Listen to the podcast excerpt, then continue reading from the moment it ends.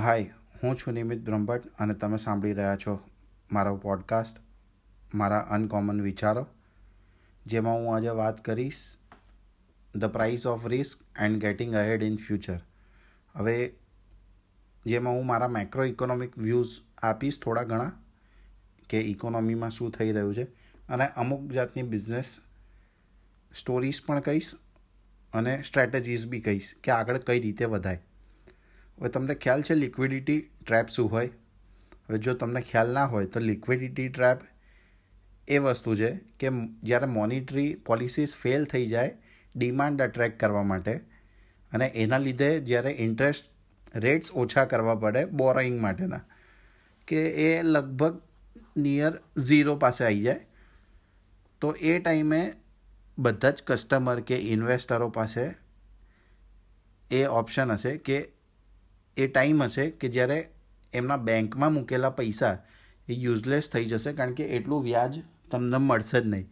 અને એ બેંકમાં મૂકવા કરતાં સારું કે તમે એને ઘરે કેશની લિક્વિડિટી રાખશો.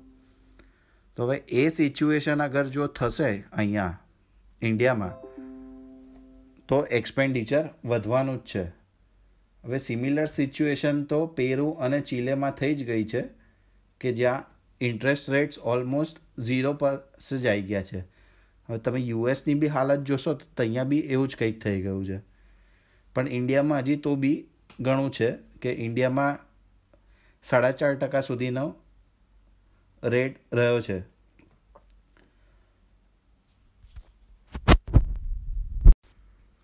હવે આપણે રિકવરીની અગર જો વાત કરીએ,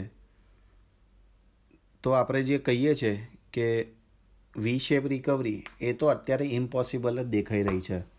તો બી અત્યારે કોરોના વાયરસના લીધે સિચ્યુએશન એવી થઈ ગઈ છે કે હું તો એવું જ એક્સપેક્ટ કરું છું કે વીસથી ત્રીસ ટકા ઓરેલ્સ મેક્સિમમ ચાલીસ ટકા ફર્મ્સ તો કોરોના વાયરસ પછી શટડાઉન થઈ જ જશે.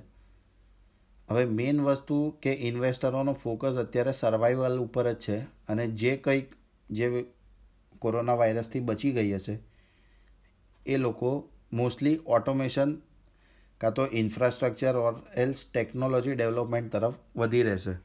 એના વગર કોઈ પોસિબિલિટી નથી કે એ લોકો આગળ જઈને બી સર્વાઈવ કરી શકે.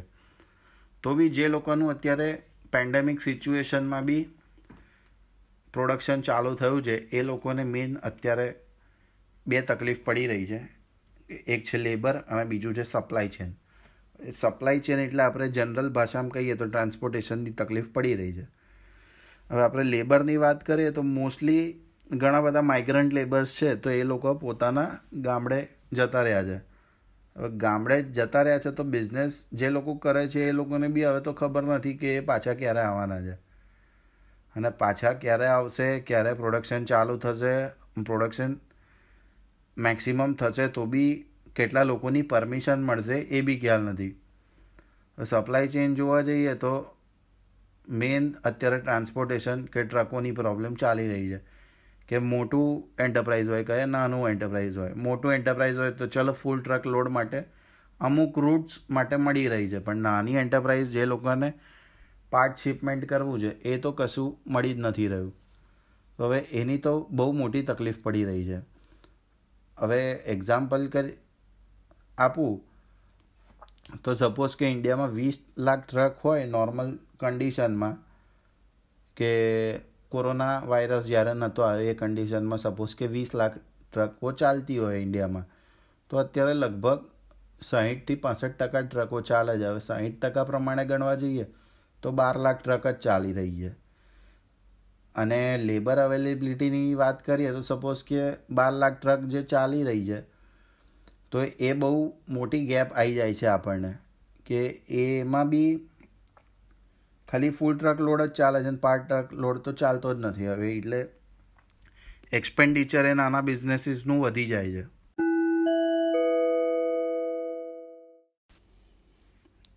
તો પણ અત્યારે કોરોના વાયરસની સિચ્યુએશન જે ચાલી રહી છે, એમાં બી મને બે જનરલ સેક્ટરમાં ડિમાન્ડ વધારે લાગી રહી છે કે જે આવી શકશે.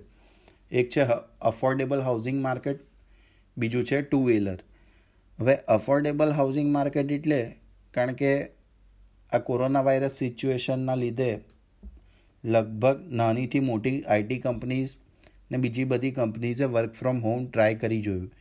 અને એટલું સક્સેસફુલ રહ્યું છે કે એના લીધે એ લોકો ડિસિઝન લઈ શકશે કે એમના ફિક્સ કોસ્ટ એક્સપેન્ડિચર જે રીતે નવું સેલ્સ ઓફિસ ખોલવી કે એ બધું એ બધું ના કર્યાના વગર જે બી એમ્પ્લોય છે એને ઘરેથી જ કામ કરાવડાવું. હવે જ્યારે ઘર કે બીજી સિટીમાં રહેતો હોય, તો હવે એને એ બેનિફિશિયલ રહેશે કે એનું પોતાનું ઘર લે. પોતાનું, કારણ કે કામ જો અગર પ્રોડક્ટિવિટી રાખીને ને એફિશિયન્સી રાખીને કરવું જ છે, તો ભાડાના ઘરમાં રહ્યું, એના કરતાં પોતાનું ઘર લીધું હોય, તો એમાં કમ્ફર્ટેબલી આપણે કામ કરી શકીએ. અને લોંગ ટર્મ વ્યૂથી જોવા જઈએ તો રેન્ટ આપવા કરતાં તો આપણું પોતાનું હોય અને એની ઈએમઆઈ ચૂકવીને એક વખતમાં પતાવી દઈએ તો માર્કેટ વેલ્યુ પ્લસ આપણું કમ્ફર્ટ બંને સચવાઈ દે હવે નેક્સ્ટ છે ટુ વ્હીલર સેગમેન્ટ તો ટુ વ્હીલર સેગમેન્ટ આપણે એટલે ટાર્ગેટ કરીએ છીએ કારણ કે અત્યારે સોશિયલ ડિસ્ટન્સિંગ વધી જશે. હવે લોકડાઉન ખુલશે, એના પછી સોશિયલ ડિસ્ટન્સિંગ વધવાનું હોય.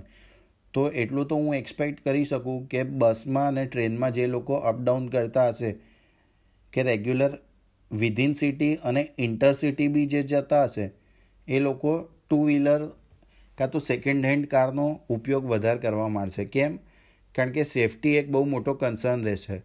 કારણ કે કોરોના એટલી એ વાયરસ છે કે ગમે ત્યારે એક માણસથી બીજા માણસમાં ટ્રાન્સફર થઈ શકે છે.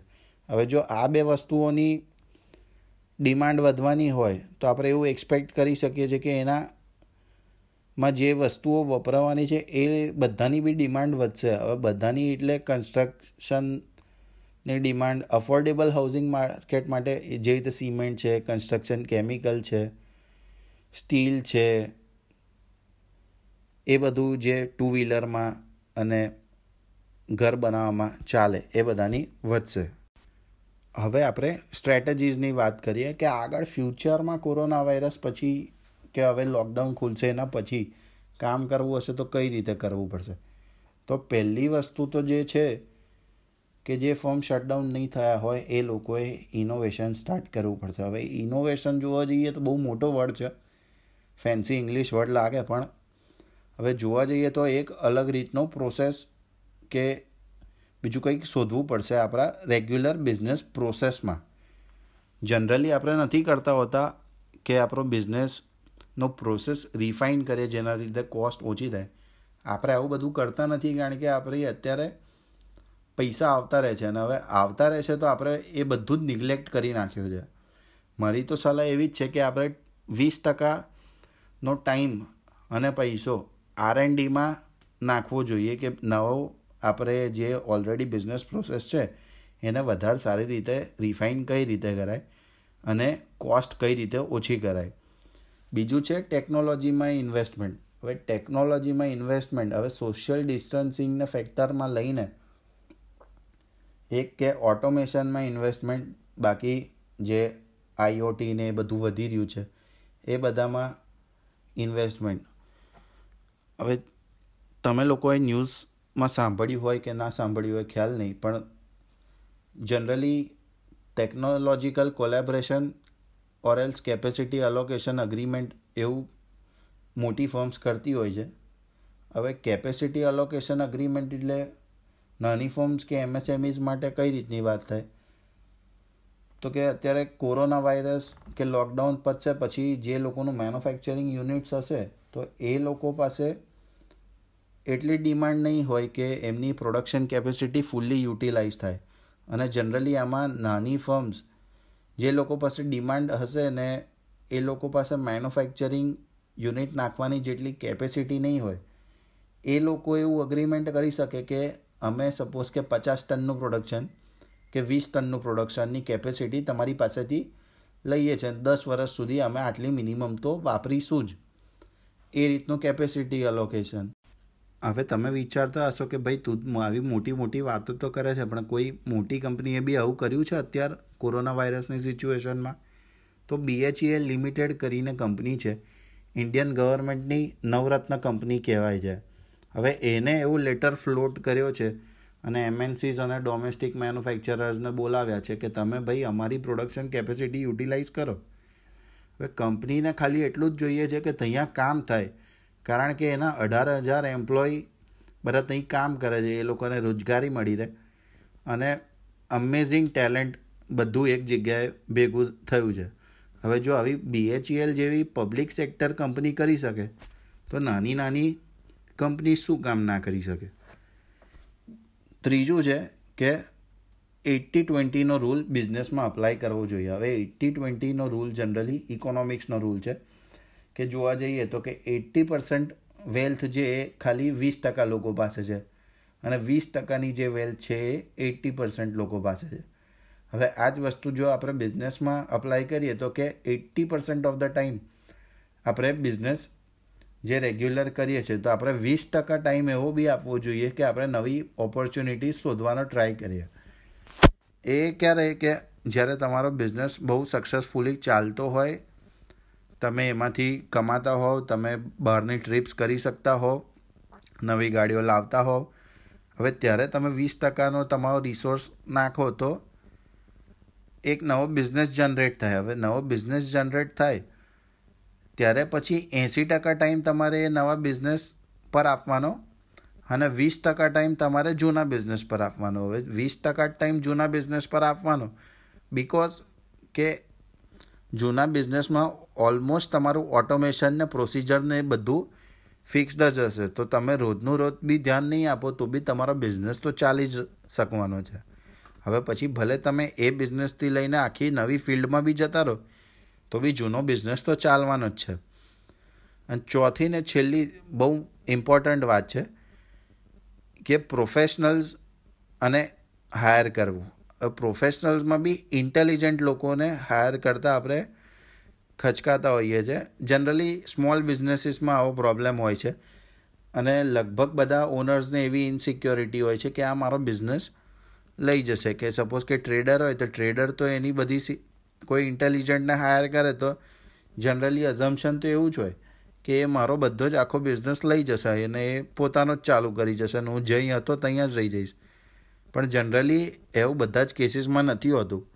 હવે ઇન્ટેલિજન્ટ એમ્પ્લોય તમે હાયર કરો ને તો તમે બી તમારા પગ ઉપર આવી જશો કે તમારે એની જ ફ્રિકવન્સી પર તમારા મેચ થવું પડશે.